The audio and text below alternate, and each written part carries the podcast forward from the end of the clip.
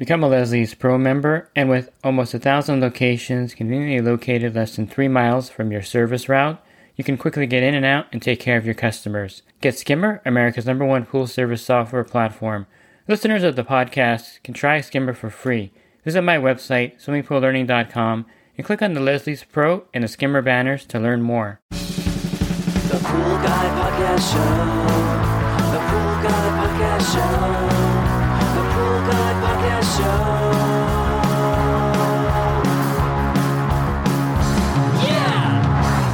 And welcome to the Pool Guy Podcast Show. In this episode, I'm going to go over when to bring on an employee and some of the hurdles you may experience when recruiting or bringing on employees to expand your company, and the timeline, I think, to bring on an employee and how much an employee actually costs. All these factors I'll cover here in this podcast. Pool Service Pro. Open a Leslie's wholesale account today and receive wholesale pricing on products you use every day. Leslie's Pool Supply offers convenient locations that are open seven days a week. Another great benefit of opening a Leslie's wholesale account is Leslie's referral program. Get referred to a customer looking for weekly pool service. Save time and money and grow your pool service route and become a Leslie's Pro. Now, there are distinct advantages of having an employee, and there's also, of course, disadvantages. And I'll probably go over more or less both of these in this podcast. You get an idea of if you even want to bring an employee on, or if you just want to stay small and maybe just refer the pools out to other people. There's really no right or wrong answer at this point. It's just a preference of where you want to go with your business and how big you want to get and what you want to do as far as running the business. If you want to be out there cleaning pools, doing the repairs yourself, or if you want to move to more of a repair and bidding model and having an employee run the route. However, you want to work it is up to you and where you're going with your pool business. And everyone's a little bit different in their thinking and what they want out of their pool service business. And in this tight labor market, bringing an employee on can be a little challenging. I mean, you have Walmart and Target that are actually paying their employees college tuition, which is pretty crazy if you think about it. Then you have warehouses giving like a thousand or two thousand dollar signing bonus, and this is warehouse work, um, which is really also something that's not uh, been done before or needed to be done before to recruit people. Now, as far as pool service goes, there are some really good benefits for people that you're looking to hire. And I think one of the benefits that you can really offer somebody is that they're going to be done with their job by one in the afternoon, two o'clock in the afternoon in some cases. And so they can get done pretty quickly during the day and have all that free time to, you know, maybe do another job if they wanted to, or just to have that free time available that the other jobs can't offer. I mean, if you're working a warehouse job, I know that I have a friend that's working at Amazon. He works from 6 p.m. to like 2 or 3 in the morning, which is not ideal hours and, you know, working on the weekends. And so there's a price to pay for getting your Amazon Prime package the next day, and they're paying it by working those kind of weird hours and long hours also.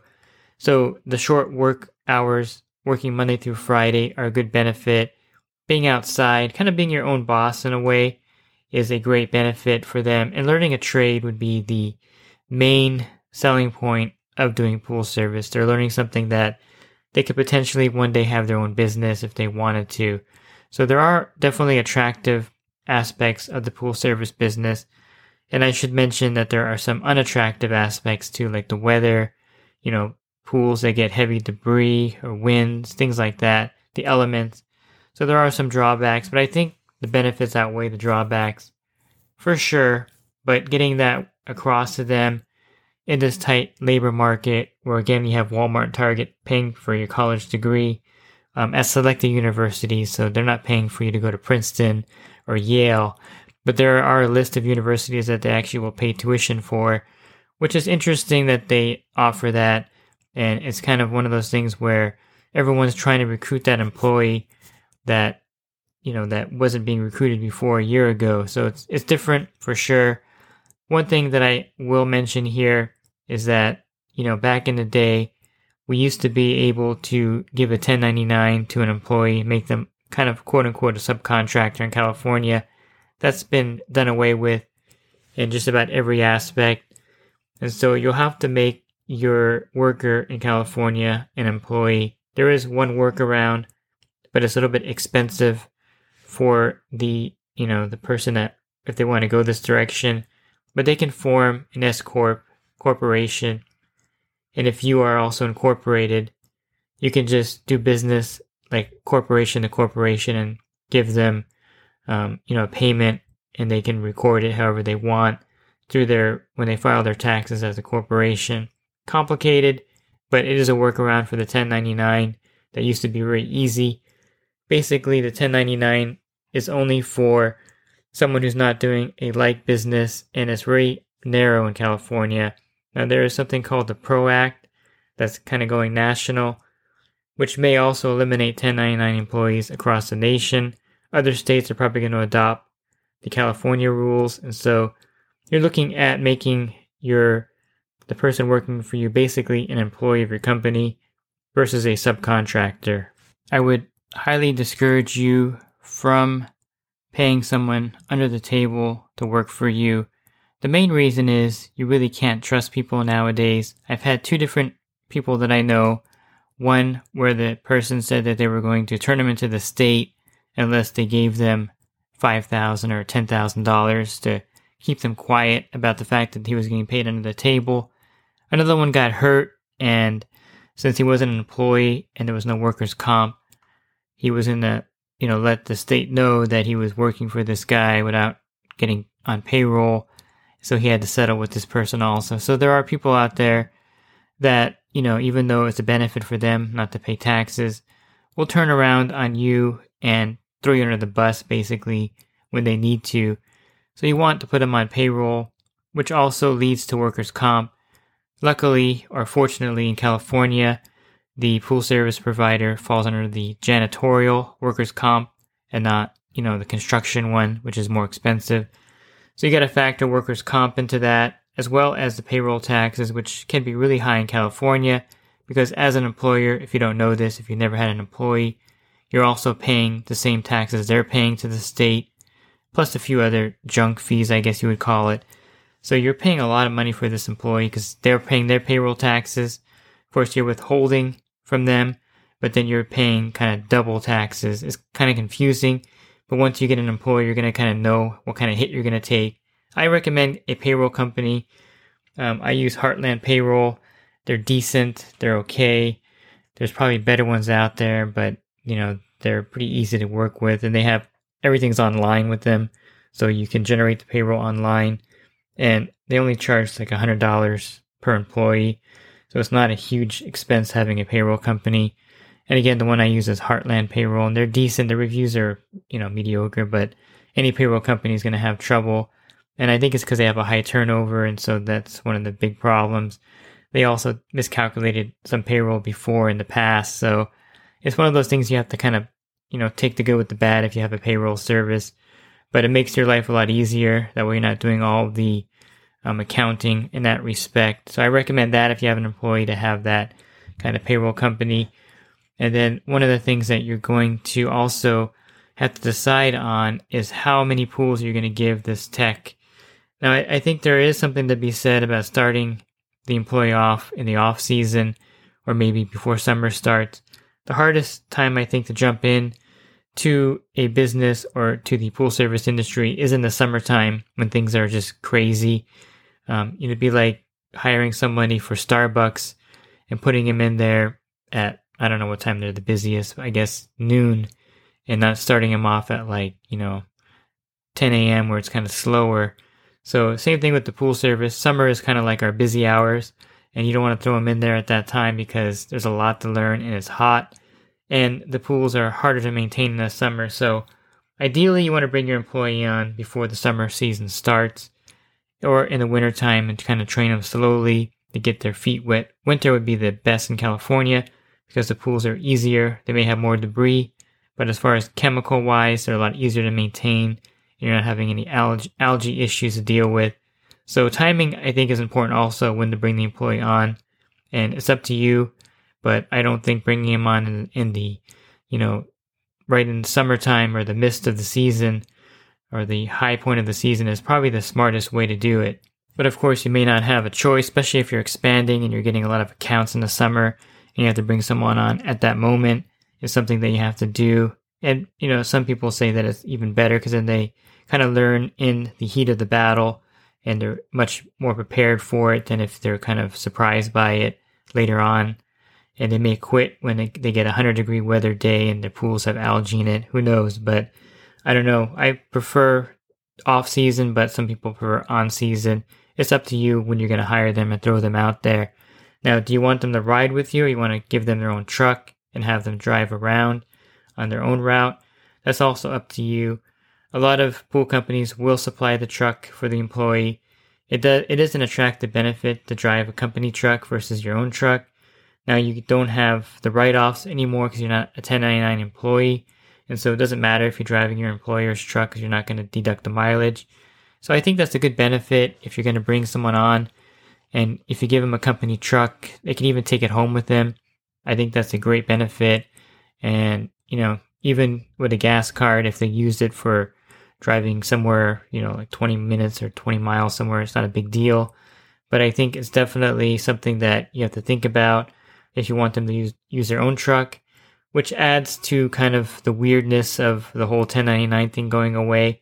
So a company truck may be safer to do as far as, you know, being legal and under these, the rules.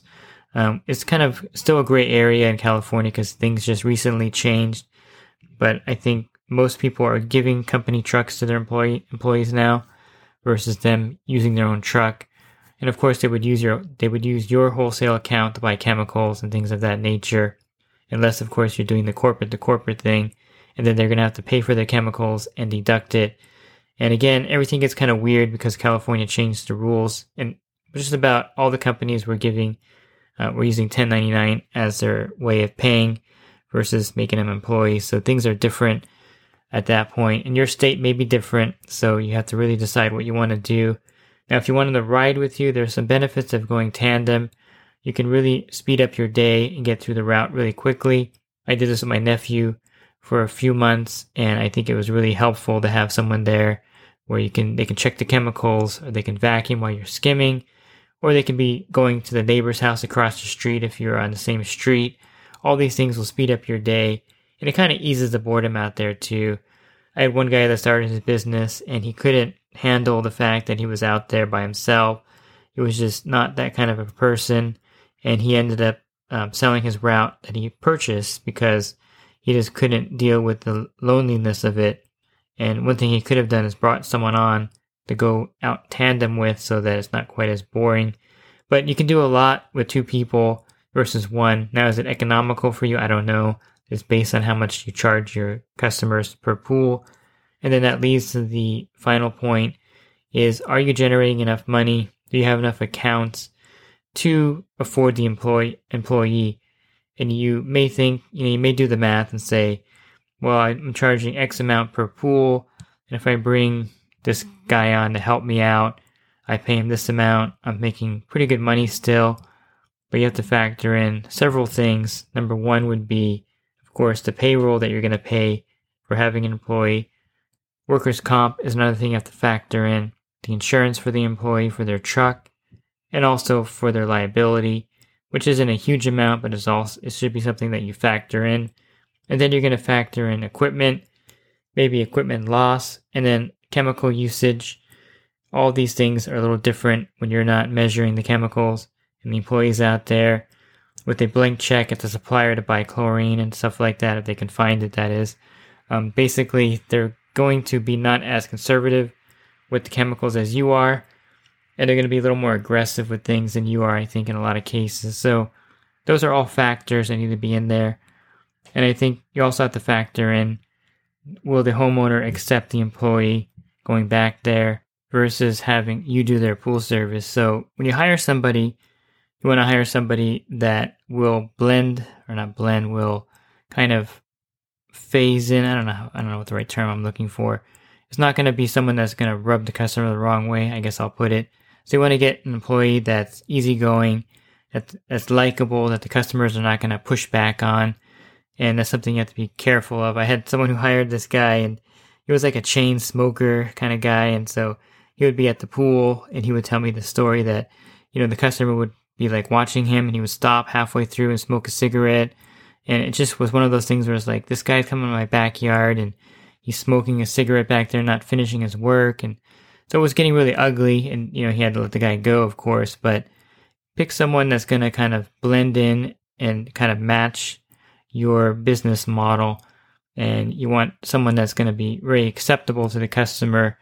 And that's another thing too. You don't want to lose any customers by bringing on an employee because then you're kind of counterproductive. It's kind of counterproductive to what you're trying to do anyway by expanding. And you got to worry about the employee quitting on the spot without giving you notice. So if you get too big and you can't, you know, go back out there and cover those pools, that could be a problem. I have a guy in Florida who picked up a lot of accounts just from guys that had employees that quit on them. They couldn't handle the route.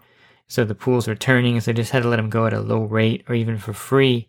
He picked up several accounts that way so you don't want to be in that situation where you lose really good paying customers because the employee wasn't doing their job properly or dropped the ball. So these are all major factors. And I think you don't want to give your employee more than 12 to 14 pools a day. And you want to pay them well enough to where that's going to be very attractive to the point where they can sustain themselves without, you know, quitting or getting a better job. And I think a lot of times they're looking for a better job at some point too. So don't be surprised that after a year they may jump to another company or even be offered a job at another company when they see them, you know, picking up their supplies. They may see that this person is very personable and they may, you know, take them away from you. So you want to make things as lucrative as possible to keep that employee. And there's a lot of tricks that you can do. You can offer bonuses. You can give them paid time off, whatever you want to do to keep that person happy. You know, one of the drawbacks I think of having a small business at this level where you have maybe one or two employees is that you don't really have the insurance benefits that the larger companies can offer them. And that's one factor that you have to kind of think about too is that another company may be able to offer them insurance benefits that you can't. And that may just be something that leads them to that industry versus the pool industry. And overloading them with pools and making them work really hard and not having some of the benefits at another position is a sure way to get rid of them or you know scare them off i should say so you want to make sure you don't you overload them with pools at the beginning. So i would say maximum four, 12 to 14 pools when they're starting out. If they want more pools you can definitely give it to them but that's a lot of pools to do when you're first starting anyway. And if you overload them right away if you had like 90 accounts and you're looking for an employee you can't give them those 90 accounts. It's overwhelming at that point. So start them off slow is what I'm saying. If there's any kind of problems, address it right away so they're not frustrated. So if they have a pool that's not priming or if it's turning, you should step in at that point and take over and fix that problem so that the employee's not overly frustrated working for you. And with this tight labor market, you want to try to keep your pool tech as happy as possible and kind of baby them into the business and I think if you get the right person, everything will work out perfectly for you. It's just one of those things where finding that right person is harder now than it was in the past. But again, the pool service industry is very attractive. We have great hours. You're your own boss out there. They're going to love the physical labor of that because it's not overwhelmingly physical, but it's enough to keep them in shape. And you get a lot of energy from working out there in the sun. And there's a lot to be said about the short hours or short work time getting a maximum amount of money for a minimum amount of hours out there. And I think that's one of the things you should really push when you're getting an employee is that, hey, look, you work for me. I'm going to pay you just as much or even more than you would make working in the Amazon warehouse. But you're not going to be working 6 p.m. to 2 or 3 in the morning. You're going to just work a normal, you know, midday Maybe you get off at two o'clock, maybe earlier some days, but definitely you're not going to be working the same amount of hours that they put in, and you're going to get a maximum amount of money for a minimum amount of effort. Again, as long as you know the risk of an employee, and of course, you know, some of the hurdles that I mentioned here are definite risk. You can bring an employee on if you get big enough, or again, you may decide just to be a single poler. I've had people bring employees on and realize that it's not their cup of tea, it went back to a smaller route. And so, whatever way you want to work it, it's your personality, it's how much stress you can take, how much of this you want to invest in the pool industry. maybe you just want to be a single poler and invest in other industries like real estate or the market. It just depends on you again and how much tolerance you have and how big you want to get as a company. If you're looking for other podcasts that I recorded on business subjects like this here, just go to my website, swimmingpoollearning.com, and on the banner, click on the podcast icon. That'll take you to the podcast website where I have a lot of podcasts I've done on the business end of the pool industry. You can definitely refer to those um, if you're going to bring on an employee or grow your business. I think those are some good resources for you there. And if you want to enhance your business, definitely consider the coaching program that I offer. You can learn more at poolguycoaching.com. Thanks for listening to this podcast. Have a great rest of your week and God bless.